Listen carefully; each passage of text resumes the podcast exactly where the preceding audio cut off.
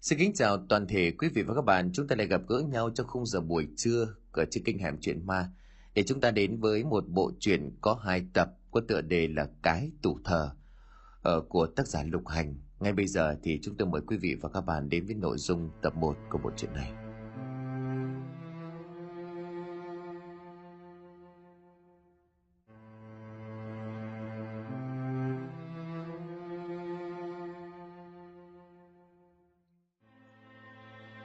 Tiến vào bên trong, cung thành uy nghi mà đáng sợ. Quái âm ti sát khí trường tồn. Trên đỉnh thành một con rồng to lớn nằm chiếm trệ. Chiếc đuôi vàng óng ánh được tượng trưng cho sự tham lam. Cái đầu gồm bảy sắc nói lên đức tính chan hòa với nhiệt huyết của con người. Hắc vô thường cái tin nói lên sức mạnh, ông ta là người mạnh thứ nhì trong vương cảnh này. Bạch vô yêu có lẽ chung dòng dõi với yêu vô bạch, tiếng danh lừng lẫy sức mạnh cũng ngang hàng với cả tiểu hắc.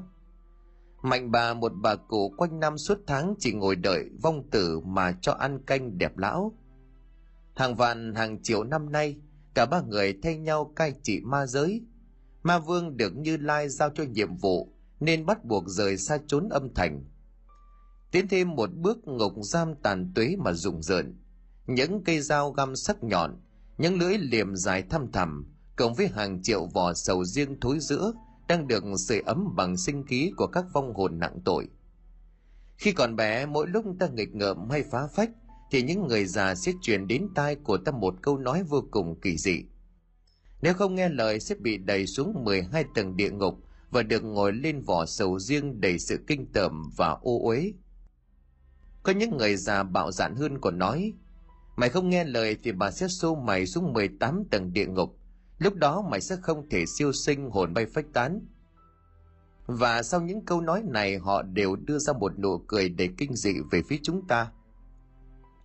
Bỗng nhiên gió nổi ầm ầm sớm chớp liên hồi, cây bứng gốc hoa bứng rễ. Tất cả thành viên ma giới đều quỳ xuống cúi đầu tạ phúc. Lùng phúc cận ngục, đầu trong mặt ngựa vừa nói xong hai tay đẩy cửa thành. An bài kiến vương tất cả đồng thanh như thể đang học thuộc chung kịch bản. Từ phía trên ma vương bước từng bước tại cầu vọng nguyệt đi vào trong. Hai bên cạnh là bao nhiêu hoa bì ngạn lấp lánh ánh đỏ. Bái kiến thiên thanh hạ giới, tạ. Hát vô thường được chủ nhân đáp trả, miệng thì mỉm cười đa tạ, nhưng trong tâm tâm thì đang giận dỗi và mất mặt vô cùng. Thế vậy bạch vô ưu liền tranh lời nói. Chẳng hay ngài đã làm gì trên trần gian vậy thưa ngài. Từ xưa đến nay, làng tôi luôn được ăn no ngủ yên, luôn được chăn ấm đệm êm đều là do thờ thiêng kính thổ. Làng Nguyệt Tinh nằm ngang nằm dọc, nói chung là làng núi. Đường đi hiểm trở ngoằn ngoèo sơ sài, có bốn với năm đường đi. Hai bên đường cây lá sum xuê, cho nên mỗi khi đi học hay đi chợ búa, người làng tôi luôn luôn được tận hưởng cái hương thơm tuyệt diệu của thiên nhiên.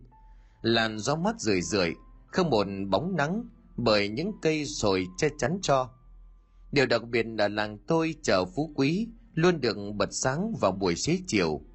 Cho nên mỗi khi chợ lên, mẹ tôi liền cấp tốc xách cái giỏ màu đỏ rồi chạy thoát một cái ra tới chợ.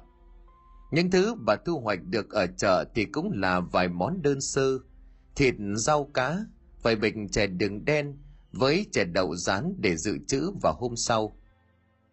Làng tôi tuy xa xôi nhưng lúc nào cá cũng đầy ắp cả chợ đây là nhờ các bác ngư dân làng trài phải thức dậy sớm, mướn xe thồ rồi chạy sầm sộc lên núi. Thế nên tôi mới có cá mà ăn. Giữa làng có cái đền thánh được mọi người lui tới hàng năm. Nhờ cái đền này mà cả làng mới được phúc phần nhân di. Tuy nhiên chẳng ai dám bước vào trong đền dù chỉ là một lần. Người ta truyền tai của nhau rằng ai vào đó sẽ bị nguyền rủa một cách thậm tệ, sống không bằng chết. Không cần giả sử hay ví dụ thì cũng đã có một câu chuyện thật thật giả giả. Đó là chú tư ở cuối làng, nhưng thật tiếc đó chỉ là mơ. Hôm ấy chú say xỉn làm sao mà làng vàng một hồi đã lọt vào trong đền. Vừa lấy được nhận thức thì chú đã không còn đường ra ngoài cửa đền đóng sầm lại, còn chú thì gào thét. Quay ra đằng sau, chú thấy một quan tài nằm trình hình trước mặt. Rồi từ bên trong có bao nhiêu rắn rít rồi đục chui vào người chú. Bên cạnh đó là một bàn tay đầy sợi chỉ màu trắng, tiến đến siết chặt cổ. Bao nhiêu là máu tung tóe, và chú không còn la lối được nữa. Chú thiếp đi cho đến sáng hôm sau. Chú thấy mình đang nằm trên giường mồ hôi mồ kê nhễ nhại như vừa tắm xong và chú bảo sáng sớm người dân đi ngang qua đền thánh, thì thấy chú nằm xài tay xài cổ dưới mặt đất, liền bỏ đòn gánh xuống cõng chú về nhà. Những chuyện này chú kể với mọi người nhưng không ai tin chú, và họ bảo là hoang đường. Rồi vài tháng sau, chú mắc một căn bệnh hiểm nghèo dẫn đến qua đời, để mặc người vợ côi cút một mình, đàn con không cha, cho nên khóc suốt ngày suốt đêm. Chuyện là vậy ngôi làng tôi đa số trồng bắp kiếm miếng cơm manh áo. Cứ mỗi năm đến vụ mùa là nhà tôi lại được ăn bắp, vô thời hạn. Do những tấn bắp đẹp đẽ mới được xuất khẩu ra thị trường, còn bắp xấu và già quá thì đều bị giữ lại. Cơm cũng bằng bắp, canh cũng bằng bắp, rau cũng thay thế thành bắp. Để nỗi mỗi khi đi học về, lúc nào cũng có nồi chè bắp xây nhuyễn tỏ tướng xuất hiện trước mặt của tôi rồi cũng vào giờ chiều, quanh làng đã vang lên những tiếng rào bán oái oăm. Ai bắp hầm không? Tiếng nói trong trèo nó khiến cho lòng của tôi không, nó khiến cho lòng của tôi sao mà nao núng. Người làng tôi luôn là như vậy, dịu dàng, thân thương, hiền lành và chan hòa. Chưa hết tôi đến, cả làng còn tụ tập dưới ánh lửa để trò chuyện và được thần mặt trăng chứng giám. Mọi người cùng kể lại buồn vui trong một ngày làm việc vừa qua chúng tôi là dân tộc người hoa, tương truyền rằng thần mặt trăng sẽ luôn phù hộ, ấn chi cho cái làng dân tộc ít người chúng tôi. Mãi say sưa tà cảnh làng nguyệt tinh mà tôi quên mất đi gia đình của mình. Tôi có một tính cách khác thường, thích chơi với bọn con gái, chỉ có đá bóng với học võ thì tôi còn rông giống với đám con trai. Bà tôi làm nghề trải lưới, ngày khúc sông đầu nguồn đây chính là con sông đầu tiên và cũng là con sông cuối cùng. Nhận làm là tên của nó. Nước chảy dốc rách có lúc thì ảo ảo tôi không biết làm sao, cứ như vậy sáng dậy thì lại thấy một đống cá nằm sau bếp. Không lẽ cá tự bay vào nhà? Tôi thầm nghĩ cuối cùng rút ra được cho mình một câu trả lời vô cùng ý nghĩa. Thôi có thì mừng lèm bèm làm gì cho dối não. Ôi giời! Tôi cũng phải tự thân mình rồi lại tự ký vào đầu của mình một ký cho tỉnh ngủ. Mẹ tôi thì như tôi kể cách đây vài dòng bà làm nông chăm bắp để nhận mùa bội thu. Mẹ luôn yêu thương tôi, nhưng tính cách vẫn khác xa ba tôi. Giống như là câu ba thương con, nhưng bà không nói mẹ thương con, mẹ không giấu một lời. Thế nhưng suy cho cùng lời bà hát này ngược lại chắc chắn sẽ giống với bà mẹ tôi sáng sớm thức dậy mẹ phải nấu ăn cho cả nhà. Chưa đến cha con tôi tự ăn phận mình. Đến chiều về thì cả nhà lại quây quần bên mâm cơm thơm ngon đầy tình thương của gia đình. Làng tôi có một tục lệ duy nhất và cũng là tục lệ kinh dị nhất khiến tôi vô cùng sợ hãi. Nó làm tôi nổi da gà mỗi khi nhắc tới. Vào ngày mùng 7 tháng 5, những người đàn bà trong làng được đi rút lụa nếu chúng lụa màu đỏ sẽ được đưa vào bên trong đền thánh, còn những chuyện sau đó thì đố ai biết được. Đang mải nằm mơ giữa ban ngày thì tôi quên mất đã tới giờ cơm. Bỗng phía xa tôi nghe thấy tiếng mẹ của tôi. Long nhất dạ con về ngay thưa mẹ.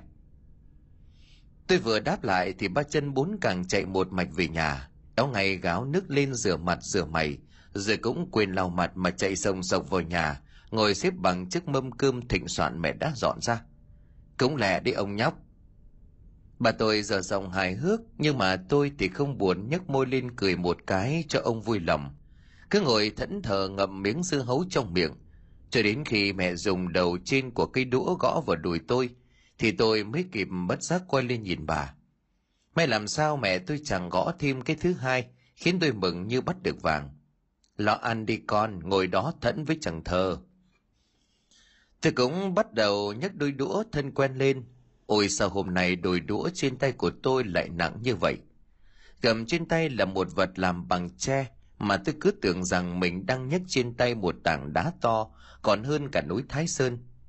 Từng hạt cơm được tôi đưa vào miệng một cách chậm chạp. Tiếng gà gáy đến chói tai khắp xóm làng. Gà nhà gáy xong thì đến gà rừng, tiếp lời cứ như vậy luân phiên. Thủy vương mình thức dậy, căn phòng nhỏ bé lặng lẽ và thanh bình. Hai vách tường được ba tôi sơn dầu xanh lá, khiến tôi cứ liên tưởng rằng có rất nhiều cây xanh xung quanh tôi. Sàn nhà bóng loáng với những hình vuông và bao nhiêu là họa tiết tinh xảo.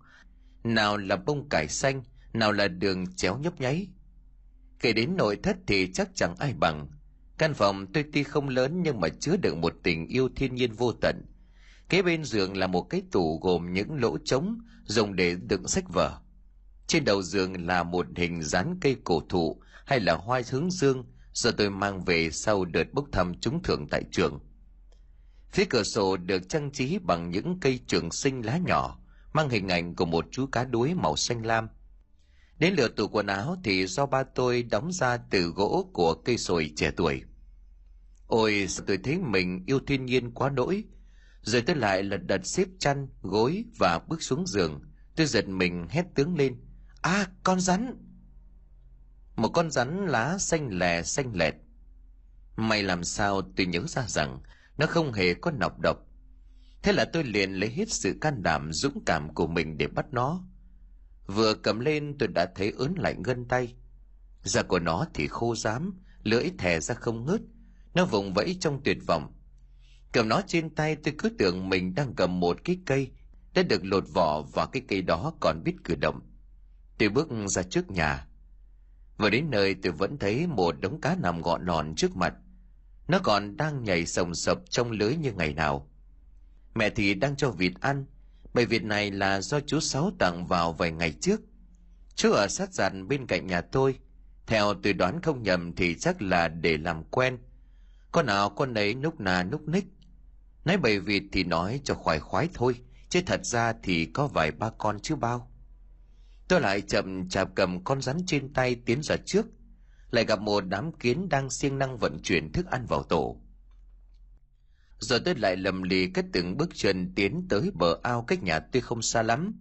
Nó nằm ngang một đường thẳng từ chỗ tôi đang đứng đến khúc ao đầu rừng. Tiếng nước nhẹ nhàng lượn qua lượn lại theo chiều gió sáng sớm là nước mắt mẹ và trong xanh, khiến tôi hào hứng muốn nhảy xuống tắm một cái quá đi. Cầm con rắn khư khư trong tay như là sợ ai cướp lấy. Tôi đi tiếp cho đến đầu bìa rừng thì gặp ngay ba tôi. Ông đang cầm cội làm cây bẫy để săn thú đổi món ăn hàng ngày. Tôi đi ngay đến đưa trực tiếp thứ quái quỷ trên tay cho ba. Ông tươi cười rồi hằn giọng. Hoàng tử của ba đã thức giấc rồi sao? Dạ sao còn đứng ngay ra đó và đánh răng đi chứ hoàng tử. Thôi, con muốn hắn lại xem ba làm bẫy. Tôi cố gắng cầu viện đến mức này, nhưng ba tôi lại nỡ lòng nào lắc đầu. Đuổi tôi đi bằng hành động ngoắt ngoắt cánh tay, làm tôi cụt hứng chạy một mạch vào phòng tắm, mà không một lời từ biệt, cũng không có một cái ngoảnh đầu nhìn về đằng sau dù chỉ là một lần.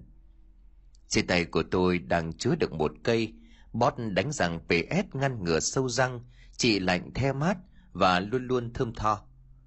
Nhưng sao tôi lại cảm thấy nó nặng trình trịch? Vừa ngồi xuống cái ghế đặt sát bàn ăn, ba và mẹ đang tận hưởng những hạt cơm thơm ngon. Mùi thơm của trứng chiên vang đến tận ruột già. Bên cạnh là đĩa thịt giam, cá chiên và một tô rau. Đã vậy mẹ tôi còn bưng ra thêm một chén nước mắm me. Ở cái làng này chẳng bao giờ trồng được một quả chanh nào. Từ mùa này đến mùa khác toàn là rùi vàng rồi ốc sên nhất là đám châu chấu ma luôn khiến cho cây chanh tiêu tàn. Cho nên mọi người phải trồng me, phần kiếm thêm thu nhập, phần tạo ra thứ chua chua trong chén nước mắm truyền thống. Ăn xong tôi vội vã thay đồ để ba đèo lên trường trong cái nắng oi bức cuối hè. Chiếc xe chạy do do, chốc chốc lại không ngừng phát ra âm thanh kéo kẹt. Tôi nhớ như in, ba tôi từ lúc còn nhỏ nhưng tôi vẫn nhớ, chiếc xe này do chính tay ông trao lại cho ba nếu tính ra thì cũng đã 50 năm trôi qua già rồi Suy nghĩ một hồi thì chiếc xe đã đưa tôi đến ngôi trường thân thuộc, trường trung học bang Bố. Năm nay tôi đã lên lớp 8, chắc hẳn ai cũng nghĩ cái tuổi này vẫn chỉ là một đứa trẻ con.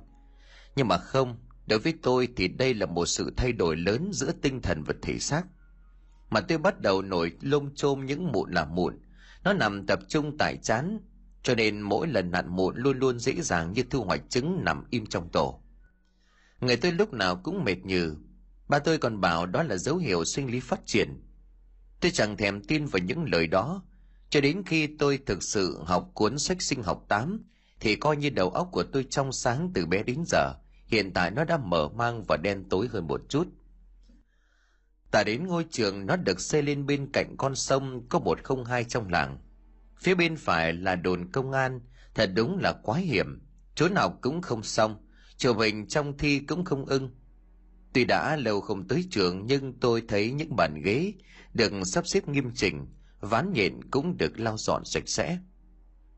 Năm nay tôi lại được làm lớp trưởng, lại được chỉ trò những đứa lưu manh và lại được mọi người căm ghét vì cái chức lớp trưởng quái gở này. Cả lớp đứng tôi quên mất rằng trung vào lớp đã lên cách đây vài phút. May làm sao cô gái đã giúp tôi bớt nằm mơ giữa ban ngày. Ôi trời, lớp chúng ta vẫn nguyên vẹn như cũ sao? Cô vui quá, không thiếu bạn nào. Thưa cô, bạn thiên vương bị chuyển sang lớp 8 trên 5 rồi à thằng truyền khiến người ta á khẩu. Lăng minh chính là phó học tập. Hai đứa tôi lúc nào cũng tranh nhau cái chức lớp trưởng và tôi thì lúc nào cũng thắng. Này đó còn bày đặt dám cả gan tranh lời của tôi đúng là chưa thấy quan tài, chưa đổ lệ mà. Ờ cô biết rồi, cảm ơn tiểu minh. Hôm nay chúng ta sẽ có một bạn học mới. Giọng cô ngọc ninh vui vẻ. Cô của chúng tôi đã chủ nhiệm từ năm trước đến năm nay. Tôi luôn luôn yêu quý và kính trọng cô. Nhà cô cũng rất khó khăn, nhưng cô không bao giờ than thở. Cặp kính cận nằm trên sống mũi cô khiến cô luôn tươi đẹp và nho nhã hơn. Vào đi em từ phía trước cánh cửa, một cô bạn tóc xõa ngang hông, chiếc cặp màu hồng được đeo trên vai và đang lủng lỉnh lắc lư. Ngẩng mặt lên cho người ta xem chứ. Ờ đúng rồi, mau lên đi. Bao nhiêu lời bàn tán xôn xao khắp cả lớp khiến cô bạn gái đứng phía trên người run bần bật, khẽ liếc mặt sang cô giáo để cầu cứu. Nhưng mà bạn ấy càng giật mình hơn. Cô giáo nhìn bạn liếc muốn lòi cả con mắt và dọa. Ngẩng lên cô giáo chúng tôi đúng là một ma sĩ. Cô hét lớn làm cho bạn gái giật mình đến tột độ. Cuối cùng bạn ấy cũng phải ngẩng mặt lên cho cả lớp cùng chiêm ngưỡng sắc đẹp. Tôi ngồi học mà cứ thấp tha thấp thỏm nhìn về phía bạn gái khi nãy. Tôi bất ngờ lắm, chuyện là như thế này. Wow, tin dáng trần kìa bà con. Gái nhà ai đẹp vậy trời? Trong lòng của tôi lúc này chứa rất nhiều câu hỏi lạ lùng. Sao nó lại học chung lớp với mình chứ? Ngạn hy, nó là con chú sáu hàng xóm hôm bữa sang biếu vịt cho nhà mình mà nhỉ. Em để chỗ trống kia ngồi nhé. Cô giáo chỉ tay về phía tôi rồi quay sang tiểu hy. Dạ. Tôi nghe như xét đánh ngang tai. Đã vậy còn ngồi chung với mình. Đó là hàng xóm từ nhà đến trường. Thường thì mỗi bàn có hai người ngồi, nhưng mà lúc trước chỗ tôi chỉ có mỗi mình tôi là bá chủ độc quyền cái bàn. Tôi cô đơn và ít tâm sự với ai này có thêm con nhỏ hàng xóm xa lạ, thì tôi không còn cô đơn nữa. Thế nhưng sao tôi lại cảm thấy khó chịu như có ai đó đang hút tất cả sinh lực của tôi? Như cô giáo thì chỉ có nước rụt đầu rụt cổ nghe theo. Đang ngồi suy nghĩ thì cô ninh tiến tới trước mặt của tôi. Cô gọi tôi lần hai và lần thứ ba. Cái số mà khi đếm ngược thì đó chính là con số quan trọng. Cô quá to tin tôi khiến cả lớp bất giác cười khiến cả lớp bất giác cười một cặp mắt đầy sững sờ sang nhìn mình. May mà hôm nay cô ăn chay, nếu không tôi cũng tiêu đời dưới cuốn sổ đen quái ác kia rồi. Cứ tưởng yên thân nhàn phận, nhưng rồi không, tôi còn phải gánh trên vài năm tiết học. Trong lúc đó tôi còn phải hét to hét nhỏ, rồi lườm mắt từ đứa này sang đứa khác một cách gây tợn. tan học, tôi buồn bã bước ra cổng trường cùng đám bạn. Tay tôi hiện giờ đang khó chịu vì cái nãy đóng nhầm cánh cửa của gian phòng giám thị. Tôi liền lấy cây thước từ trong cặp ra, cầm khư khư trong tay khiến tôi cảm tưởng mình chắc chắn là giám thị đang đi tuần. Tự nhiên cứ thấy ớn lạnh khắp người, như có ai đó đánh vào lưng của mình. Cậu là con chú chín trải lưới phải không? Chắc cậu cũng biết mình làm quen đi mình là con chú sáu. Tôi ngạc nhiên giọng điệu này, âm thanh này là ngạn hy quay lưng lại thì đích thị cái suy nghĩ vừa nãy của tôi hoàn toàn chính xác Trả lời ngạn hy mà tôi cứ lắp bắp ở ở như là gà mắc đẻ tới nơi rồi. Thế là hai chúng tôi từ đó trở đi đã thành đôi bạn cùng tiến, sát cánh bên nhau, đi cũng chung rồi ngồi cũng chung. Một hôm trong làng có chương trình cải lương, tuy tôi không bao giờ thích thú với những thứ nhàm chán đó, nhưng mà Tiểu Hy thì ngược lại. Nó cứ nặng nặc đòi đi khiến tôi thương mà làm liền cùng nó, đi xem cái mà tôi chả thèm xem từ bé cho đến hôm qua. Trên đường đi chúng tôi chuyện trò vui vẻ nhưng chẳng biết đã nói tất cả bao nhiêu lời. Có lẽ là đã nói siêu nhiều rồi. Vở diễn lường Bá Trúc Anh Đài rất dài. Nó dài đến nỗi tôi cứ tưởng là một bộ phim truyền hình nhiều tập. Về phía tôi vừa xem vừa ngất cằm. Chả ra làm sao cứ dài dòng dõi gió. Tôi bực mình muốn trở về nhà cầm cuốn truyện từ lâu, nhưng mà sao vẫn không cam tâm đành thuận mắt xem cho hết. Còn về phía ngạn hy thì chẳng biết có gì buồn mà tính ra. Tôi cầm tất cả là 92 miếng khăn giấy được cho nó. Không biết nó rơi tất tần tật bao nhiêu giọt lệ, trước mắt nước mũi cứ rơi tả la. Nhưng những cảnh ta khóc thì nó cũng khóc, người ta chỉ cười nó cũng cười. Sau hôm đó tôi hết dám đi theo nó, vừa về đến nhà thì hai mắt của nó sưng to lên như là trứng gà cho nên mẹ tôi cứ tưởng tôi làm nó khóc và vì vậy mẹ tôi chửi một mạch rồi bắt đi ngủ. Tôi còn nhớ một lần hai chúng tôi dự định cùng nhau bắt cá về ăn. Vừa tới bờ sông của làng Tiểu Hy thấy ngày mười mấy giây chùm ruột, nhưng mà cây thì lại bị chiếu xuống ngay mặt hồ. Thế là nó nhờ tôi hái giúp nó, và cũng như thế tôi liều mạng nhảy xuống bờ gần đó để hái cho nó đến tận năm chùm siêu mỏng nước. Về đến nhà tôi bị ngay cây chổi trà thần thánh của mẹ tét ngay vào mông, vài cái cho bớt lì. Mẹ tôi la om sòm. Công suất giặt đồ hàng ngày mà cứ phá phách kiểu này thì khỏi mặc đồ ở chuồng đi học đi. Tôi nghe xong thì nghệt mặt ra chẳng biết nên khóc hay nên cười. Vẫn như vậy rửa tay rửa chân xong thì mới được đụng vào chén cơm. Nhưng mà công sức của tôi không thể gọi là phí phạm. Tôi đến sau khi tạ ơn thần mặt trăng xong, ngạn hy rủ tôi ra sau hè nhà nó. Sau một hồi chạy vào nhà nó mang ra hai rổ chùm ruột và muối ớt rang được đựng trong hũ thức ăn, cho cá đã hết sạch từ lâu. Chấm vào và cắn thì từng mảng nước bắn ra tung tóe trong miệng của tôi. Kèm theo đó là cái cay nồng của muối ớt khiến tôi lâu lâu lại bị sốc lên tận mũi. Có một đứa bạn như vậy thì thật là vui sướng. Sau hôm đó làng tôi lại xảy ra rất nhiều vụ chết người tại đền thánh, khiến tôi vô cùng buồn bã. Người trong làng cũng buồn. Sau này làng mình khó khăn quá. Ừ. Ngàn hì thấy tôi buồn thảm trong giờ giải lao, nó tiến đến hỏi đột ngột. Thế vậy nhưng mà tôi chỉ trả lời ừ một cái cho qua chuyện thôi. Cho đến lúc tan trường tôi vẫn buồn bã, gặp mấy viên đá cuội gần hồ tôi không thương tiếc mà hất nó bay đi thật xa. Cứ như vậy dưới chân tôi chẳng còn hòn nào cả. Về đến nhà tôi thưa ba mẹ xong rồi lật đật bước vào trong phòng. Thay đồng phục ra tôi kéo ghế ngồi vào bàn cầm cuốn sách toán, nhưng mà trong đầu thì lại suy nghĩ bâng khuâng một điều gì đó không hề liên quan đến học tập. Nỗi buồn của tôi cứ tưởng dài dài nhưng mà hôm sau thì đã quên sạch sành xanh. Hôm nay là ngày thứ hai đầu tuần tôi tiếp tục bước tiến sớm mai. Lòng nao nao sau hai ngày vận vã ở nhà với rừng núi đàn chim đàn vịt và cả với ba mẹ thì cuối cùng tôi lại được gặp bạn bè. Được vui chơi thỏa thích với đám con gái. Cũng vui vì được gặp cô giáo hiền dịu của chúng tôi. Bước chân vào cổng trường thân quen đi qua con đường dài, tôi mường tượng ra như mình đang đi trên đỉnh vinh quang của cuộc sống. Tôi bước lần lượt những bậc thang sơn đỏ dẫn đến lớp học 8 trên 2 quen thuộc. Tôi vừa đi vừa cười tươi. Ái chà chà, lớp trưởng của chúng ta yêu đời quá nhỉ? Thằng tình địch lăng minh lần này là muốn chọc quê tôi, đúng là muốn yên thân cũng không được. Nó luôn tìm cách để cà khịa tôi trong khoảnh khắc đông người như thế này.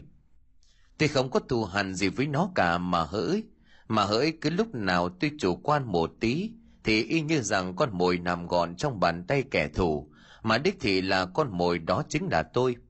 Này nhé, mấy sáng sớm đừng có mà làm om sòm. Tôi vừa nói xong thằng này cũng ngứa miệng vắt lại. Tưởng gì chứ ba cái thứ cọc cằn như cậu tôi chẳng thèm động vào.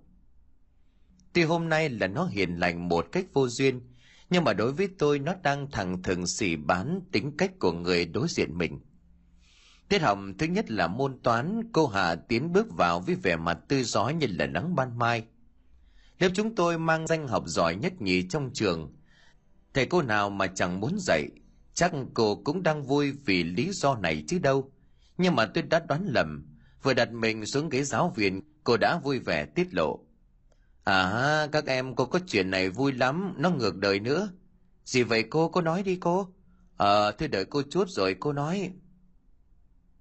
Mọi người cùng đồng thanh giả trong niềm tiếc nuối bồi ngồi cô dùng cây lược được phòng sẵn ở trong túi để chải tóc cô càng chải nó càng mượt. Chải hoài chải mãi cô vẫn chưa thôi. Lát sau cô thấy chán quá cho nên mới để tóc sang bên vai trái. Tôi cùng với các bạn trực lâu quá đành đăm chiêu hỏi, chuyện chuyện gì thế hả à? cô nói đi cô? Tụi em chờ cô lâu lắm rồi cô. Cô giáo ngạc nhiên, cô tỏ vẻ như là cô quên là cô sẽ nói với cả lớp những gì. À chuyện là như vậy cô thao thao bất bại trong lời nói của mình. Cô kể rằng, khi nãy cô vào phòng giám thị thì gặp ngay ngạn hy đang đứng chờ. Bạn ấy xin cô cho nghỉ tiết đầu vì lý do nào đó.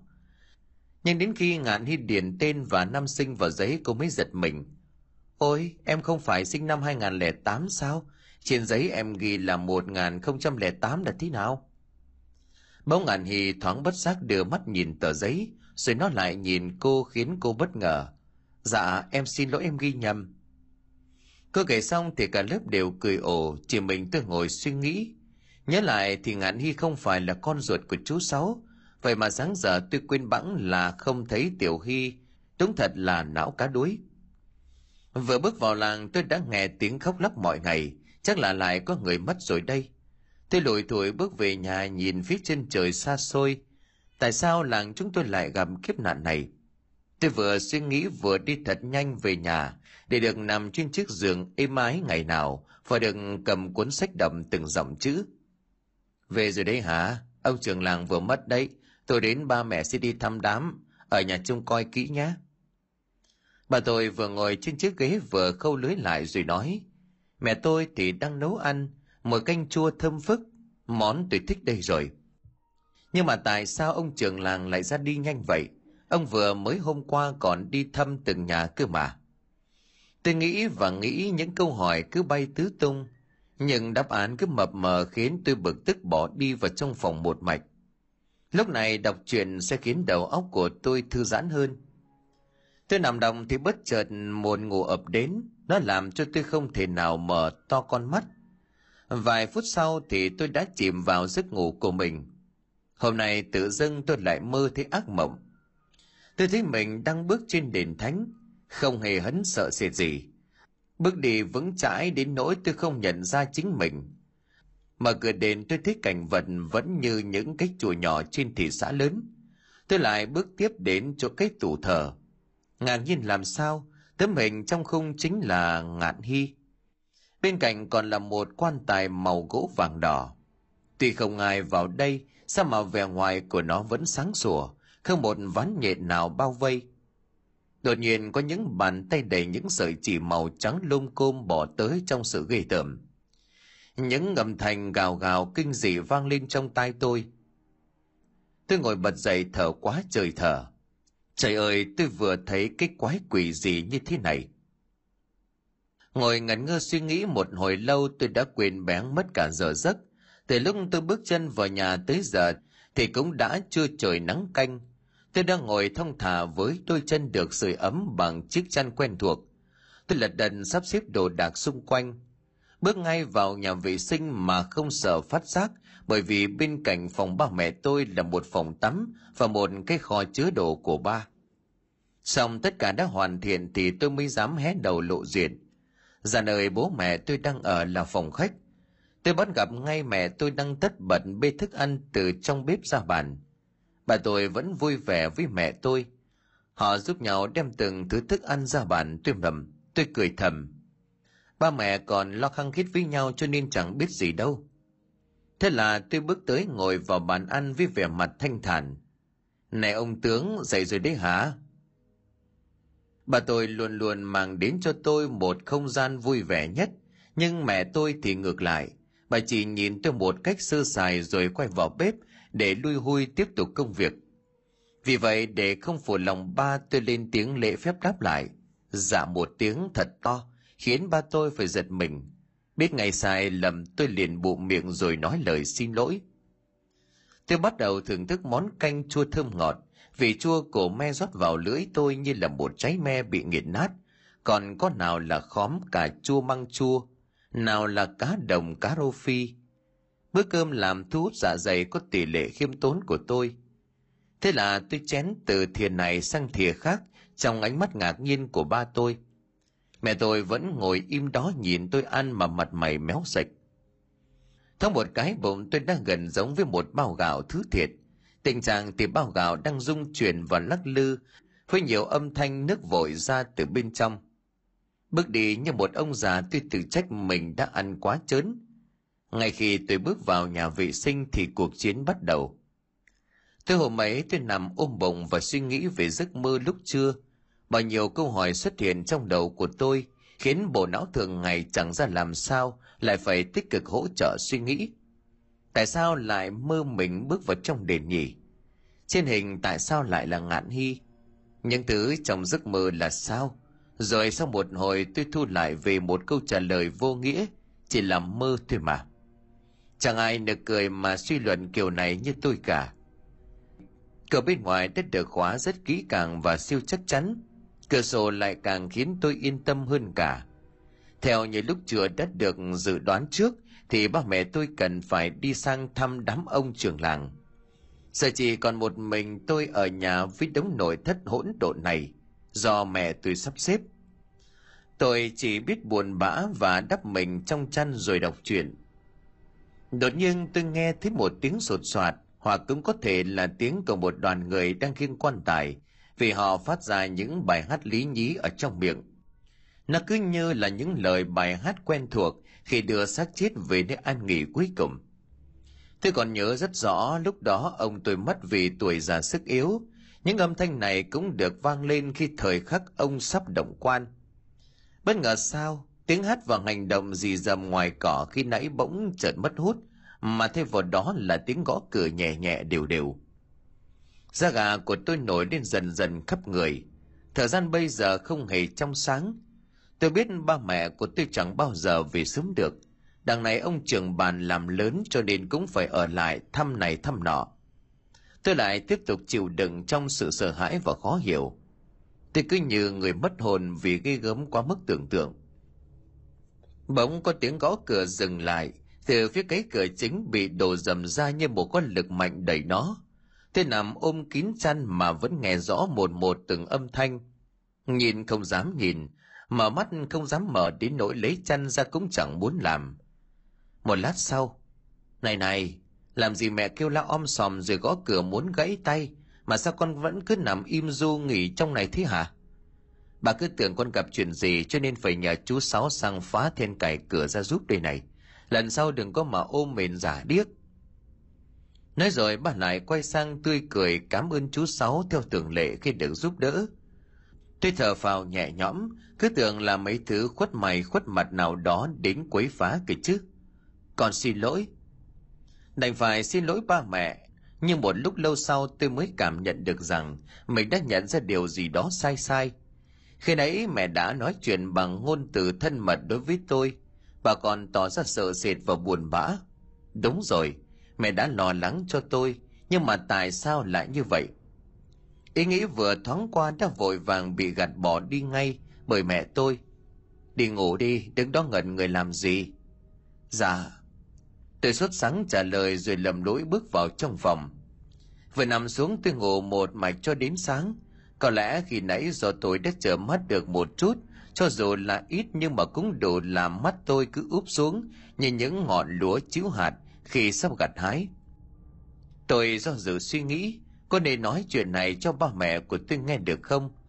Nhưng mãi vẫn không dám rút ra đáp án của mình. Mới đấy mà đã đến trưa rồi. Bên ngoài nắng trang trang, những chú bướm và ong cứ bu xung quanh vườn hoa của mẹ tôi để mà hút lấy từng mảng mật, phấn rồi bay về làm của riêng của mình. Hôm nay là ngày chôn cất ông trưởng làng, ba mẹ tôi lại một lần nữa bỏ tôi ở nhà. Tôi cảm thấy chán chán liền gọi ngạn hy sang đây chơi, rồi kể cho nó nghe về giấc mơ của mình. Vừa nghe xong, ngạn hy đã giật mình rồi xua tay, khiến cho ly nước cạnh nó cũng ngã lăn trên nền nhà. Tôi chỉ là kể lại giấc mơ cho tiểu hy nghe, chứ có đánh đập hay là đòi giết nó đâu mà nó làm ra vẻ gớm ghiếc như vậy. Sau đó nó còn nói thêm, lòng nhất cậu đừng có mơ tầm bậy, rồi đi kể bừa cho người khác đấy nhé. Tôi bàng hoàng hơn khi mà nghe nó đòi đi về mách ba, nhưng tôi đã vội kéo tay nó lại cho nó ngồi xuống. Ờ thì thôi, mà cậu cũng có phải là con của chú sáu thật đâu mà nói. Nó nhìn tôi rồi cười lớn, hai mắt cứ liếc tôi muốn rớt cả chồng trắng chồng đen ôi, này nó đóng kịch hay sao mà làm ghê như vậy? Suy nghĩ bất chợt xẹt ngoang qua não của tôi. Ngàn hy cười xong, nó quay sang liếc tôi một lần nữa. Này này, tuy tôi không phải là con ruột của ông ấy, nhưng mà ba tôi vẫn thương yêu tôi hết mực luôn đấy nhé. Hôm nay ngày gì mà sao tiểu hy lại khác thường thế? Cho đến tối tôi đã gặp lại được ba mẹ. Thế là tôi chợp mắt được và lại gặp một mộng mị tôi thấy mình đang nằm ngủ trên giường nhưng ngoài đời rồi, từ đâu có một cơn gió mạnh thổi đến, làm cho cánh cửa sổ bị đẩy ra ngoài một cách khó hiểu. Lát sau tôi bỗng muốn đi tiểu tiện. Bây giờ là hai giờ sáng. Tôi rón rén trèo qua cửa sổ rồi đi ra phía cây giếng chia cách nhà tôi với nhà chú sáu. Tìm một chỗ kín đáo nhưng không được bay mồi, sau đó thì, ôi, nước lũ dâng cao. Vừa quay ra sau định đi vào tôi giật mình xém té xuống giếng, là mẹ tôi bà tức giận. Đi tiểu phải chọn chỗ nào xa xa chứ, mẹ đã nói rồi mà, không ai được tới gần cái giếng này. Mẹ tôi giận dỗi vô cùng. Dạ con hứa không tái phạm nữa. Tôi lý nhí nói, Ờ lần này tạm tha vào nhà đi. Mẹ chỉ tay vào trong nhà và ra lệnh rằng tôi phải vào phòng ngủ ngay. Sáng hôm sau tôi thức dậy với vẻ mặt uể oải. Tôi quay sang nhanh tay xếp mền xếp gối cho chỉnh chu lại, rồi chạy thoát ra phòng tắm. Vừa vội lấy kem đánh răng, rồi đổ sao cho đủ theo chỉ dẫn bên ngoài, lên những chiếc lông vừa mượt vừa mịn của bàn chải. Những thói quen công việc mọi ngày của tôi luôn được ăn, luôn được thực hiện một cách duy trì và đều đặn. Chỉ còn những món ăn mà mẹ nấu thì mỗi ngày đều khác nhau rõ rệt. Chẳng hạn như là hôm qua mẹ tôi nấu canh chua, thì hôm nay sẽ ăn thịt hoặc cá. Rồi cho đến mai thì nhà tôi mới được ăn canh. Hôm nay tôi định sẽ rủ ngạn hy cùng đi chơi với đám bạn dí xóm. Từ hai đứa có sở thích khác nhau, nhưng mà khi xuống xóm thì phải nhường nhịn nhau mọi mặt. Từ xóm dưới có thằng đứng đầu là Trịnh Minh, tiếp đến là Hòa Liên Hải Nhất Triệu Tử. Chúng nó đề nghị hai bên phải sầm xỉ, và nếu bên nào thắng thì bên đó được quyền lựa chọn trò chơi. Bên xóm trên ngoài tôi với ngạn hy ra còn có nhỏ Tô Châu, Kim Thuận và thằng Bạc Sư. Cả năm đứa loay hoay chọn người đại diện ra địch đối thủ. Một lát sau, thôi để tôi tự đi. Tôi tức giận quay sang hết lớn với bốn đứa kia. Liềm chúng một cái xong tôi bước về phía trước. Bên đội kia cử ra Dung Kỷ làm người đại diện. Hai đứa chúng tôi đứng liếc qua liếc lại một hồi thì mới chịu vùng tay của mình ra. Phe xóm trên vừa được tôi mang vinh quang đến. Chúng cười ăn mừng đến nỗi bỏ lăn bỏ càng. Tôi lại chạy về bàn bạc lần nữa. Cuối cùng cũng mới rút ra được một trò chơi đầy thú vị. Này, tôi hắng giọng kêu tuổi kia. Sao nghe đấy? Đội bên kia rõ ràng là thua nên giờ dòng tức tối Phe tôi đã tìm ra trò chơi rồi, có tên là tai sầm mồm xí. Hả? Trò gì tên nghe kỳ cục thế cậu? Bọn Trịnh Minh lần này vẫn chưa bỏ tức, nó càng làm rối não thêm câu chuyện. Tôi dõng dạc thuyết minh về trò chơi do mình tạo ra. Đầu tiên thì bên đây sẽ loại ra Kim Thuận làm trọng tài, phân số thứ tự từ 1 đến 4 ở hai phe. Tiếp đó trọng tài đọc số nào và chỉ tay vào phe nào thì người đó phải tự động tiến lên đến chỗ trọng tài. Kế đó thì người đó sẽ nói một tên của ai ở phe đối diện và kèm thêm từ ngữ châm chọc vào tai trọng tài. Cuối cùng đội bị nói xấu sẽ tự thử đoán tên mà phía đối diện vừa nhắm tới. nói xong, tôi thở hồng hộc vì quá dài và khó hiểu ồ, trò này hay thế nhỉ trịnh minh trầm trồ chứ sao, nhà thông thái nhất long mà bạc sư buổi đầu tới giờ im lặng thì thôi đi đằng này lên tiếng một câu khó nghe và hống hách hơn bao giờ hết. Tôi liếc lại nó rồi nói tiếp. Thế các cậu có chơi hay không? Ngàn hy lên tiếng hỏi vẻ mặt tỏ ra bực mình.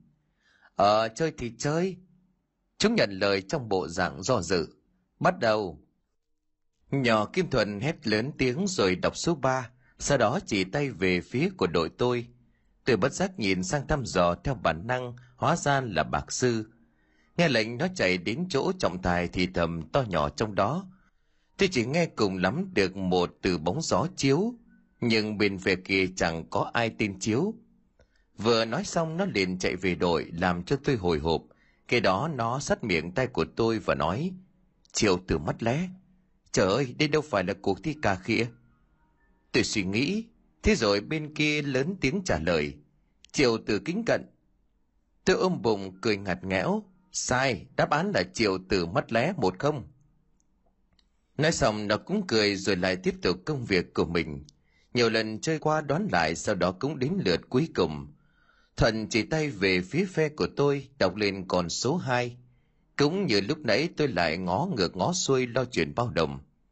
Tiểu hy nhận nhiệm vụ bước đến chỗ trọng tài rồi lại xì xầm. Tôi chẳng biết nó nói gì, mà sao mặt thuần thuần tái mét đã như vậy, sau khi nó về còn cười cười nguy hiểm.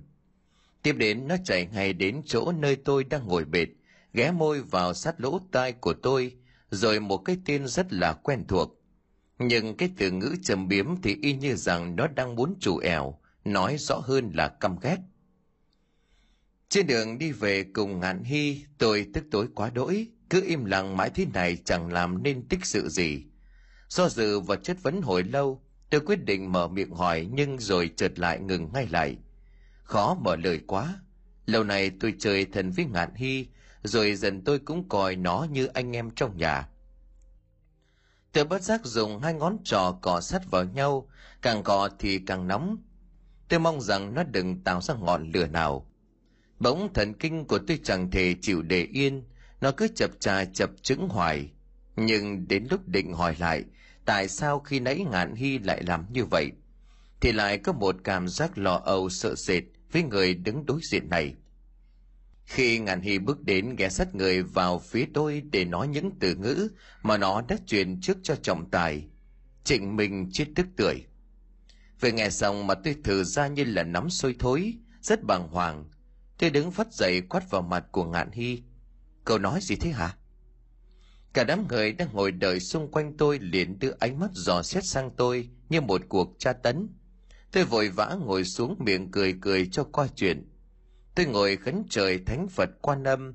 May sao hôm nay phật hiển linh và đã nghe lời van xin này, cho nên ngài cứu tôi một phen. Từng đứa từng đứa một không nói cũng chẳng rằng, đột nhiên đồng loạt quay về phía vị trí cũ. Tôi thở phào nhẹ nhõm lát sau chính là thời gian thấp thỏm dành riêng cho phe đối diện. Chúng bắt đầu đoán giả đoán non. Trịnh minh tấn tức. Cả bọn phe tôi cười ồ hải nhất tinh khính. Tiểu nhất quả thần đoán chúng tim đen mọi người cho nên kết quả lại hoàn toàn sai. Đứa bên cạnh rồi đến đứa tiếp theo cho đến đứa cuối cùng. Tất cả đều được trọng tài tặng ngay một quả lắc đầu tỏ ý sai trầm trọng. Với một tình thương không ra mô tê gì cho đến khi hết kiên nhẫn, vượt quá giới hạn của sự chờ đợi thì trọng tài mới ra hiệu dừng. Sinh nhiên hành động tiếp theo, vì vua quan trọng nhất trong mọi cuộc thi được mệnh danh trọng tài. Tỷ hầu đứng dậy vừa phất tay như đang phất trưởng tìm từ để thể hiện một đáp án thật hay do mình đang giữ. Kết quả, trịnh minh trịnh minh. Đang nói, trọng tài bỗng nhiên dừng lại và lắp bắp một cách vô lý do vô điều kiện. Những đứa xung quanh ngoài trừ tôi trọng tài và ngạn hy đều hét toáng lên vẻ bất bình khó hiểu. Sao? Bất ngờ lúc này con nhỏ trọng tài dùng hết sức lực và lòng dũng cảm hô to trịnh minh chết tức tưởi. Bên cạnh ba đứa ngồi thở ra vẻ chán nản rồi thản nhiên đáp trả trời đất quỷ thần ơi có vậy thôi mà lấp lưỡi nguyên ba canh giờ bực bội thiệt sự hả? Đúng đó, bà chớp bà nhoáng. Nhưng ngược lại Trịnh Minh thì đang gầm gừ tiến đến chỗ ngạn hy, giờ cao lòng bàn tay để lộ khúc xương mù mỉm. Nó định tát cho ngạn hy vài cái cho đỡ tức bực trong người. Chỉ là chơi thôi mà có sao đâu. Hải nhất thấy tình thế như vậy cho nên nhảy ra can ngăn. Này này, Nam Nhi không được đánh nữ nhi. Tôi tiếp lời kéo tay của Trịnh Minh lại thật mạnh để nó không thể nào manh động. Trịnh Minh nghiến rằng kèn két, sau đó nó mới nguôi ngoai cơn giận, nhìn thẳng vào mặt của Ngạn Hy và bắt đầu hỏi tội nó. Tại sao cậu lại nói tới như vậy hả? Nhưng Ngạn Hy chẳng thèm quan tâm đến câu hỏi của Trịnh Minh, nó cũng không có hứng trả lời. Đột nhiên Ngạn Hy hất tay của Trịnh Minh lên. Sao? Không dám đánh tôi à? Sợ rồi sao? Bỗng nhiên xung quanh đó từ đâu phát ra tiếng cười của một người phụ nữ tuổi trinh trắng, thật trong trèo mà cũng thật u buồn. Nó cứ phát ra mãi trong tâm trí từng đứa chúng tôi. Rồi bất ngờ này đến bất ngờ khác, ngàn hy nhanh như là chớp, trên tay đang siết chặt cả quanh hàm của Trịnh Minh, khiến nó vừa đau vừa sát. Càng la thì ngạn hy lại càng siết mạnh hơn, nhưng mà Trịnh Minh vẫn cố gắng lên tiếng hỏi. Sao tôi không cử động được nữa vậy?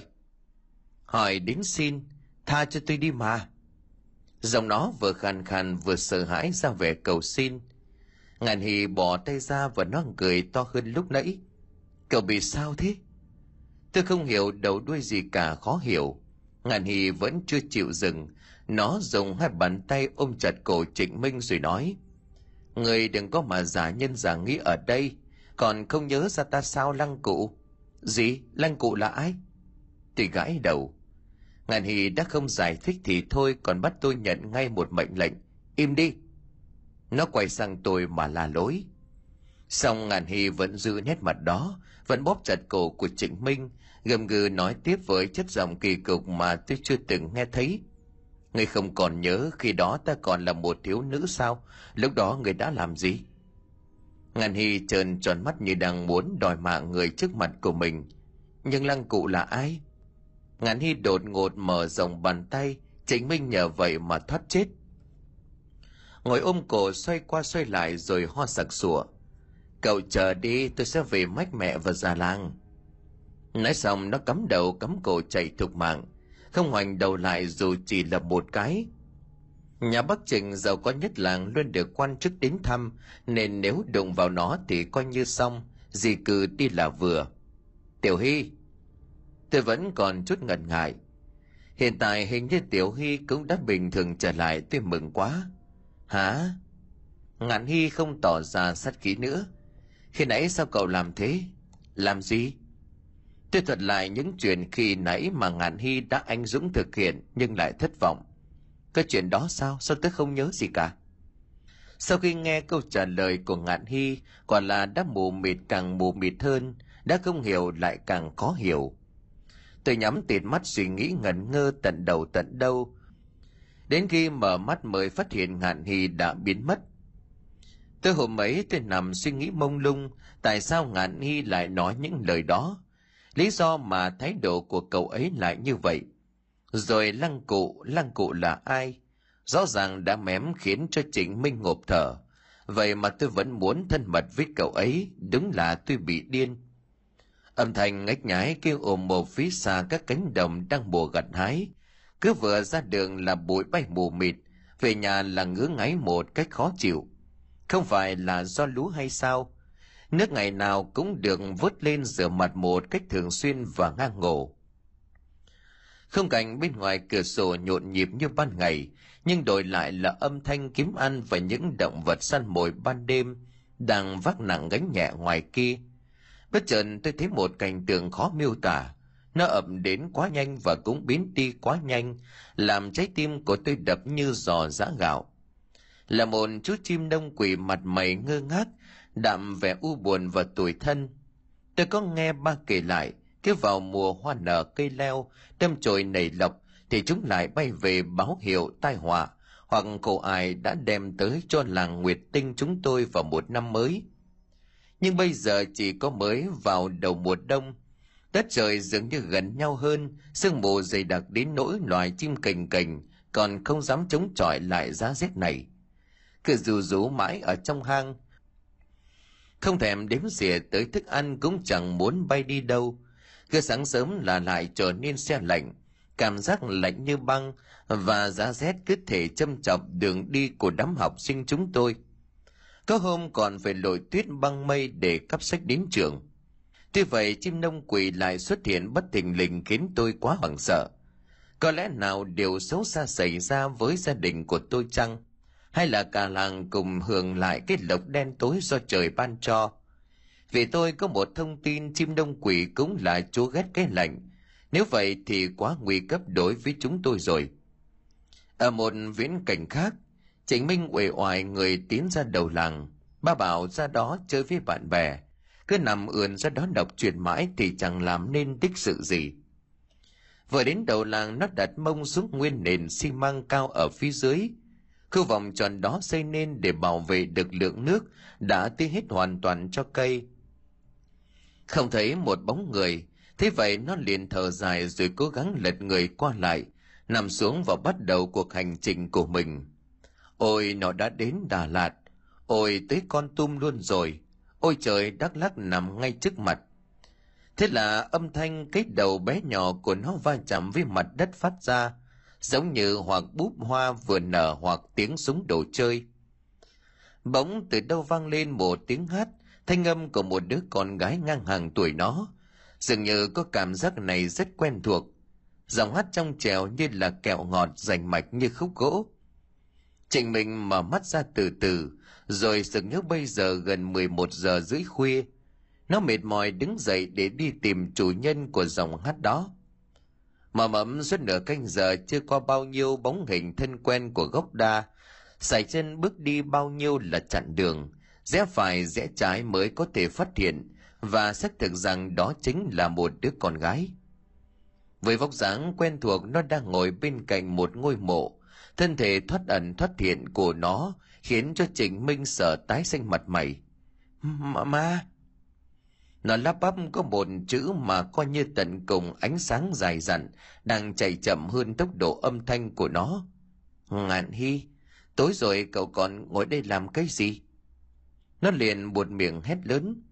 Nhưng phía trước vẫn không có một âm thanh nào vang lại để tỏ ý hồi đáp. Hình như đối phương chẳng thèm đói hoài gì đến người đang đứng sau lưng ngàn hy vẫn tiếp tục ngân nga bài hát mà từ đó đến giờ trịnh minh chưa hề nghe một lần nào. Ngài cứ tưởng là bài hát, nhưng cuối cùng lại là những câu thơ quái dị và vô hình thức, được thốt lên từ miệng của ngạn hy một cách dễ dàng. Nghiêng nghiêng nón lá trên đầu, bế còn cùi cút người hầu bị oan, trịnh minh đầu thay kiếp người, quan âm bồ tát biết cười hay không? Lòng lành hãm hiếp cướp trinh, tiểu tay mạch quá lăng lăng giết thần tiếng hát tỏ vẻ sầu khổ, yếu ớt, nói lên nỗi căm thù oán hận đối với người đang yên nghỉ trong lòng đất.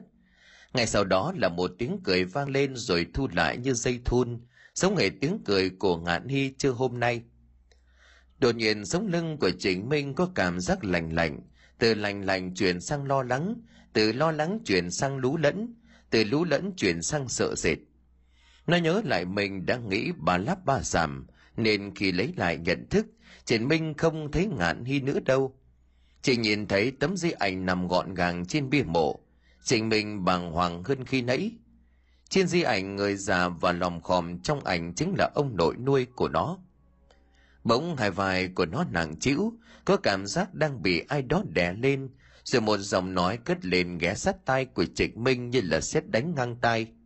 Lăng cụ lăng cụ sao nói trong trèo thanh thanh như là gió mát rười rượi da gà bắt đầu nổi lên từng đợt từng đợt nó đứng sững ra như là người chết quay mặt về phía người đứng phía sau mình vui không hả Trình mình hét lớn trong âm thanh khó chịu và khàn khàn, rồi những lưỡi dao bắt đầu chuyển động qua lại. Tiếng hét kinh hoàng trong màn đêm tối tĩnh mịch yên ả đến đáng sợ. Từng nhát dao như một số phận bạc bẽo, nằm lấy các mảnh máu đỏ tươi đang bùa vây cầu xin tha mạng. Trước đó cách đây một canh giờ, Trình Minh vùng vẫy khá mạnh, ngạn nghi vẫn cố chấp chống cự. Do nó tích tụ sự u uất lâu dần trở thành hạ quỷ, sức mạnh sao lại không thể địch được với một học sinh cơ chứ nó nhe hàm răng đen nhánh ra và cười thật tươi càng cười thì nét đẹp của nó càng phơi đi và thêm vào đó là một thị nở phiên bản mới và đáng sợ hơn đối với người đối diện. Trong miệng của nó chui ra nào là rắn rết, nào là chất thải đặc trưng với những mùi thối kinh ngạc và ghê tởm. Ngàn hy vẫn chưa hết trò, nó lần lượt mở từng nút áo của mình, cởi nhanh gọn lẹ chiếc áo sau hai cánh tay. Nhưng bên trong chẳng có một bộ phận của thiếu nữ nào cả. Đập vào mắt của trịnh minh là từng hàng những giỏi là giỏi lần lượt bò ra với sự vui mừng khi gặp thịt người. Nó uốn éo đầy quái dị. Nhìn vào bụng của ngạn hy có thể quan sát được tất cả nội tạng của nó. Lớp da hình như bị đốt cháy và đen đóm rõ rệt. Những lớp mỡ cũng bị ngọn lửa vô tình thiêu cháy. Từng giọt từng giọt kết lại thành từng màng rồi rơi là trả trên mặt chính minh, khiến cảnh thượng tìm kinh hãi một màu máu đỏ tươi với bạo ruột gan tim phổi đều được ngạn hy lần lượt bóc ra, rồi nhét vào miệng của đối phương. Trịnh minh thì cọ quẩy nôn thốc nôn tháo như phụ nữ vừa có bầu. Cảnh tượng khi ta nhìn thấy nó thì càng tạo nên cảm giác rợn tóc gáy hơn. Sự ngàn hì vẫn không tha cho trịnh minh, nó thòng bàn tay để máu me vào trong bụng tìm thứ gì đó. Một lúc lâu sau, nó mới cầm ra một cây dao sắc bén có thể coi như nó đã cất công mãi đi mãi lại cây dao này hàng nghìn lần, mới chịu thôi thì phải. Ngàn hy rồi tay lên cao, hai hốc mắt nó sâu thăm thẳm, đôi mắt chỉ toàn tròng trắng và không xuất hiện tròng đen. Tiếng cười quái đản kinh dị ấy lại vang lên bên tai của trịnh minh, coi như âm thanh được nghe cuối cùng được nghe khi ở trần gian. Thế là ngạn hy quyết đoán vùng cây rào xuống nơi chứa đựng trái tim của trịnh minh đâm nhiều nhát đến nỗi máu bắn lên tung tóe trên mặt nó. Họ đến khi lấy được trái tim của trịnh minh thì nó mới cầm lên dựa vào ánh trăng mà ngắm. Rồi đến lúc chán nó gầm nhắm trái tim, như là một thức ăn siêu ngon của bữa tối hôm nay. Đúng như lời của ngạn hy đã nói, trịnh minh chết tức tuổi. Sáng sớm tinh mơ, tiếng gà gáy rung rả khắp trời đất. Người dân nói cười giao tiếp với nhau làm nồng ấm lên tình thương yêu của con người. Động vật thường vật và con người trở về nếp sống ổn nã thường ngày, tìm lại khoảnh khắc vui tươi và chăn hòa đã định sẵn. Bà in hôm nay sang làng tôi bán chè khúc bạch, món mà tôi yêu thích nhất. Nghe nói mỗi lần bà sang đây bán thì phải vất vả, cho nên mọi người càng quý trọng món ngon dịu ngọt này hơn. Muốn đi được vào làng phải băng qua cửa làng và đình làng cho nên mọi người phải tót ra đó đứng đợi bà niên. Nhưng thay vào đó thì bà bán chè thì người ta phát hiện ra một chiếc xác nằm thẳng cẳng ở đầu làng. Nói qua nói lại thì mới biết, ông nhóc xấu số nằm phía dưới đất chính là trịnh minh, con của anh trịnh uyên và chị tố thu. Nghe được tin thì ngay lập tức trịnh uyên gọi đến vợ của mình, rồi hai người nhận xác đem về thiêu vừa về tới đầu làng, vợ của anh ta khóc đến nước mắt nước mũi không ngừng nghỉ. Hai chồng mắt cứ trợn lên rồi úp xuống. Còn chính uyên thì gần như suy sụp. Nhà chỉ có mình cậu là con trai để nối dõi tông đường. Nhưng rồi đây là nhà họ trịnh tuyệt tông tuyệt tổ. Anh ta gào lên như một con thú hoang dã. Nhìn cảnh con mình ra đi mà không nói lời nào, sao có thể kìm lòng được chứ? Anh tự trách mình phải chi lúc tối hôm qua. Anh không ép cậu đi chơi thì đâu có ra nồng nỗi này. Trước mặt đây là một cái xác trong quá trình phân hủy. Có lẽ là chết cách đây không lâu. Phần dưới thì gần như đã bị ăn hết sạch. Nhưng nhìn kỹ thì vẫn còn một vài chỗ dính nhấp nhái hai, ba vụn thịt nhỏ như là đầu ngón út, khiến bao quanh các chỗ còn sót lại thịt. Rồi thì nhí nhà nhí nhốt như đang hoàn thành bữa tiệc lớn phần trên ngực đang che lấp bởi những con cuống chiếu, mặc trên người bộ áo giáp. Ở cổ xuất hiện những lỗ lớn màu đen như là sắp đây sẽ nuốt chừng tất cả. Hai lỗ mũi đang được cho đời bởi hai cây dao cỡ nhỏ, dùng để bầm thịt. Máu chảy be bét nhưng gần như đã khô đết và trở thành món tiết canh mà anh ta khi giết gà hoặc là vịt. Hai lỗ tai và cặp mắt đang bị đe dọa tại có lẽ đã được một ai đó kéo mạnh đến nỗi tay rời thái dương. Hai hốc mắt được thay từ hai con ngươi trở thành viên đá to bằng nắm tay trẻ con.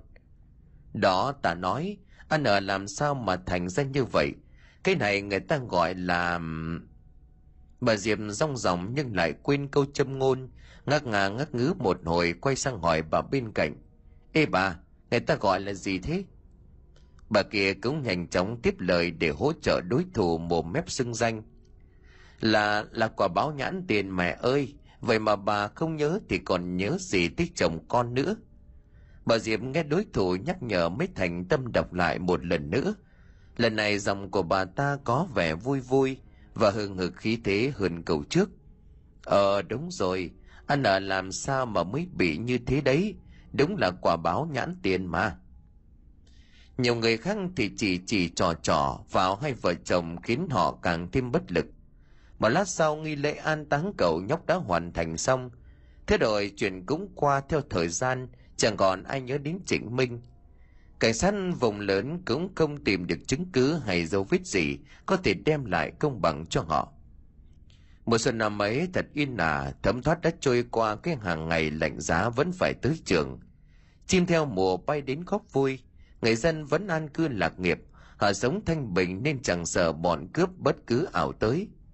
Nhưng vẫn còn một mối nguy hiểm lớn đang ngấm ngầm chào đón, sau đó là đe dọa người dân làng nguyệt tinh này. Đến tết, bao nhiêu bạn bè vui vẻ được nghỉ ngơi, ngóng mong chờ đợi những bao lì xì đỏ chói. Ngược lại, thân phận phụ huynh luôn gánh vác từng bữa cơm một giờ phải đâm đầu vào chia tiền. Thằng này mười nghìn, con kia năm nghìn rồi cuối cùng cũng mắc bệnh trầm cảm vì tiền đến tết cũng là đến ngày dỗ tổ hùng vương thời gian cách hai tháng rưỡi mười ngày tháng ba âm lịch những cô gái trong làng từ tuổi 12 cho đến 35, tất cả không một ai dám ở nhà cả. Họ vì rút lụa nên cha mẹ nào cũng ôm con mình suốt cả ngày. Sợ nhất là mất con ngay lập tức. Các cô gái được ăn mặc xinh đẹp tắm gội sạch sẽ, ngoan ngoãn ngon ngọt để làm tôn vinh nên phẩm chất trắng trẻo và sạch sẽ của một người thần nào đó đang trú ngụ trong đền. Ngạn Hy được chú Sáu cho ăn vận tươm tất, càng khiến nó trở nên dễ nhìn hơn, nhưng cũng trở nên quái dị hơn trong mắt của tôi. Từ ngày chơi trò đó tới giờ cứ bất cứ gặp nó tôi lại hoảng sợ tránh xa. Có hôm nó sang rủ tôi đi chơi thì tôi lại bảo là học bài. Nó vẫn kiên nhẫn đợi cho đến cùng. Rồi sau khi thích tôi học lâu quá mà vẫn chưa ra, nó lại đập cửa kêu ơi ới. Tôi viện một cây cớ hết sức thông minh, đi đại tiện. Và thế là nó không còn hứng để gặp tôi nữa. Cũng do vậy mà cả hai người ngày càng cách biệt nhưng cũng tốt. Hôm nay chính là một ngày quan trọng nhất. Tất cả đều phải ra đầu làng. Chỉ những người bệnh tật là nam mới được miễn. Khung cảnh yên tĩnh đến lạ thường trước mặt tôi là một cái trống nghe nói là trống này dùng để đánh trước và sau khi cô gái tận số ấy đi vào Phía xa xa là cái chum đựng rất nhiều giải lụa, nào là xanh đỏ vàng trắng. Các cô gái đều khóc bù lu bù loa đến hoa cả mắt. Họ chẳng biết mình còn sống bao lâu sau khi rút lụa. Họ muốn về nhà, họ muốn sống, họ muốn ở bên gia đình, họ rất khổ sở. Gia làng đã rất chu đáo, ông đi thuê rất nhiều chàng trai trong làng vô cùng lực lưỡng. Sau khi các chàng trai tiến đến bảo vệ lấy các cô gái, nhằm chặn họ không chạy về nhà. Nhưng trái với suy nghĩ của ông, một đám đàn bà và thiếu nữ bù kín mít, không còn đường lui cho các chàng trai. Các cô các bà làm ổng làm mèo, dẻo đến nỗi già làng nhìn phát sợ. Các chàng trai thì sợ hãi kinh hoàng rụt tay chân, rồi đẩy các cô già như đang xua kiến trên người. Già làng đứng ở vị trí trung tâm lắc đầu ngán ngầm rồi thở dài ảo não. Dường như ông đã mang lại một sai lầm to lớn đến với mọi người. Thời gian thi hành tục lệ làng đã bắt đầu. Tất cả các cô gái đều xếp thành ba hàng thẳng thấp từng người một lên lấy lụa già làng hô to. Thời gian lấy lụa bắt đầu. Dòng của ông vang lên tiếng khàn khàn như những già làng trong chuyện cổ tích tôi hay xem, giờ đã trở thành hiện thực ồ tôi lấy được lụa xanh đây bà con ơi Tôi mừng quá cha mẹ dòng họ cô gì chú bác ơi con sống rồi. Con còn có chồng đẹp hết sầy, con bà bảy nữa đây. Đây là chị lụa người kinh lai hoa, nhà ở cuối làng, là người mang tiếng vô địch bản tám nhất núi này lúc còn nhỏ chị ta còn có một người anh trai tên là phong nhưng đã mất vào năm 32 tuổi vì bệnh hiểm nghèo nhà họ cúng tế ở đền thánh nhiều và lâu lắm nhưng vẫn không cứu được người con trai này. Thế là anh ta theo phật mà đi. Trời ơi, ông nhìn xuống đây mà xem, con gái của ông bình an trở về rồi tôi mừng quá đi mất. Tiếp đây là bà năm mạch nha, người trong làng hay còn gọi bà ta là bà năm hô. Bà ta là phần gà mái nuôi con. Người trong làng cũng không biết chồng bà ta là ai, mà bà ta cũng không biết chồng mình là ai. Con gái của bà tên là năm lý vãn trước khi người trong làng ai cũng ghét bà ta và con của bà, nhưng bà luôn im lặng chịu nỗi nhục. Lâu dần rồi thì cũng bớt dị nghị, nhưng tình cảm vẫn không hề thắm thiết được với ai. Bỗng bà thông đi từng bước tiếp bộ đồ phú hộ trên người kiêu hãnh và độc ác. Bước tới, bà hỏi bà năm bằng chất giọng chua chát, này con mẹ năm hô, chồng của bà à ở đầu mà kêu ông xuống nhìn mà coi, hả? Bà nằm nghe xong tức đến sầu khói lỗ mũi. Đã chê bà ngô thì đúng là bà không nói, nhưng chồng bà thì đừng bao giờ nhắc đến. Bà rất ghét cái người chồng giấu mặt đó. Tôi bảo ông trời nhìn xuống trước ông nào, chồng nào bà lên cơn điên ấy hả? Bà năm là một chàng khiến bà thông chết sức người.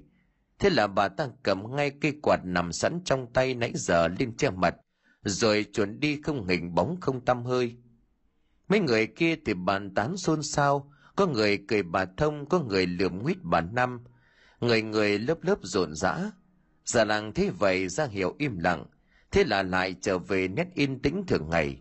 Hiện giờ vẫn chưa bầu lại chức trường làng, vì không ai đủ khả năng. Ngài nói trường làng đang yên giấc thì bất chợt sùi bọt mép nên chết. Ông còn chưa kịp nói câu cuối cùng với người thân chỉ nói với họ nếu ông để của lại cho gia đình mà đã đột ngột ra đi như vậy thì rất kỳ lạ.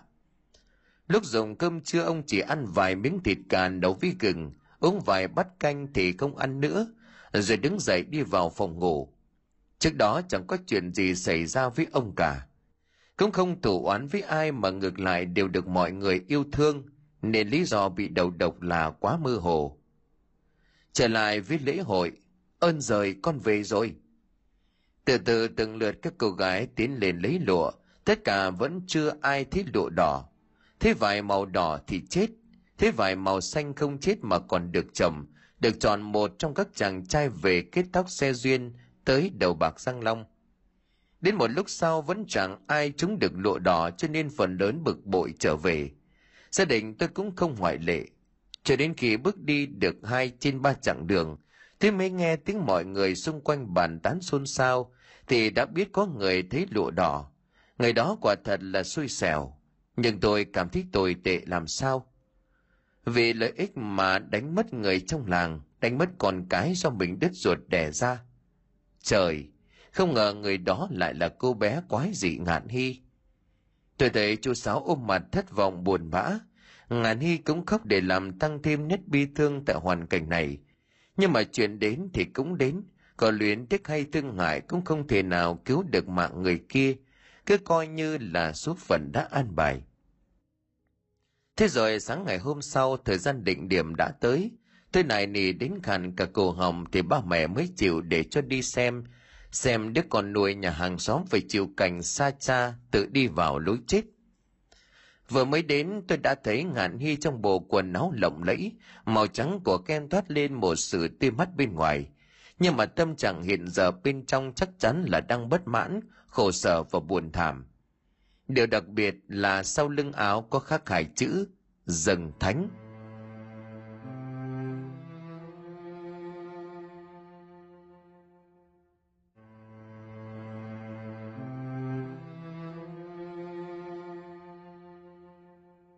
Xin cảm ơn quý khán thính giả đã chú ý đón nghe. Xin kính chào, tạm biệt quý vị và xin hẹn gặp lại quý vị trong tập tiếp theo của bộ truyện này